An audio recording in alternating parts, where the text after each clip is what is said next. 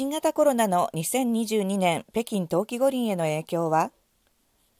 中国国務院共同対策メカニズムが13日に開いた記者会見で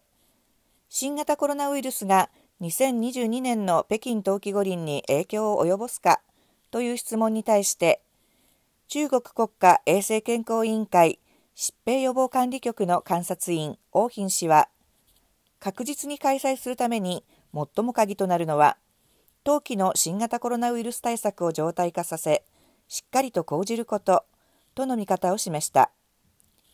王氏は中国国内でも現在新型コロナウイルス感染が散発しているものの全国的に見ると対策抑制の形勢は良好だ。2020年の第4四半期中国は国家ボブスレー、リュージュ、スケルトンセンターの競技会場審査や冬季オリンピック国際競技連盟連合の訪中関連業務などを行った。